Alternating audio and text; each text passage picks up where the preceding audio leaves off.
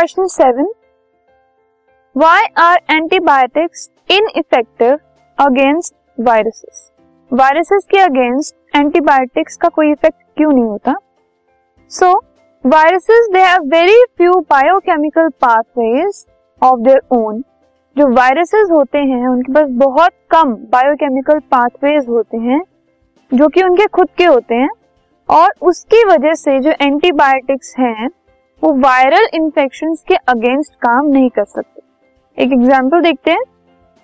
अगर किसी भी पर्सन को कॉमन कोल्ड हो जाता है, ठीक है? तो जो एंटीबायोटिक्स हैं, वो उसकी सिवियरिटी को कम नहीं कर सकते, ठीक है? क्योंकि कॉमन कोल्ड जो है, वो एक viral infection fine so the antibiotics do not reduce the severity और ड्यूरेशन ऑफ़ द डिज़ीज़ उसका ना ड्यूरेशन कम करते हैं, ना उसकी एक्सटेंट कम करते हैं। But if we also get a bacterial infection along with the viral cold अगर हमें वायरल कोल्ड के साथ साथ बैक्टीरियल इन्फेक्शन भी हो जाता है तो उस केस में अगर हम एंटीबायोटिक्स लेंगे तो दैट कैन हेल्प कैसे? जो एंटीबायोटिक है, अब इस केस में वो सिर्फ़ बैक्टीरियल पार्ट जो है, उसको ठीक करेगा, उसको क्योर करेगा.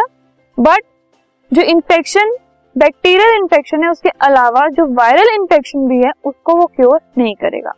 सो so, जो बैक्टीरियल इन्फेक्शन है वो तो एंटीबायोटिक से क्लियर हो जाते हैं लेकिन वायरल वायरल इन्फेक्शन जो है वो एंटीबायोटिक जो है वो क्लियर नहीं कर सकते उस पर इफ़ेक्ट नहीं करते this podcast is brought you by hub hopper शिक्षा अभियान अगर आपको ये पॉडकास्ट पसंद आया तो प्लीज़ लाइक शेयर और सब्सक्राइब करें। और वीडियो क्लासेस के लिए शिक्षा अभियान के यूट्यूब चैनल पर जाएँ।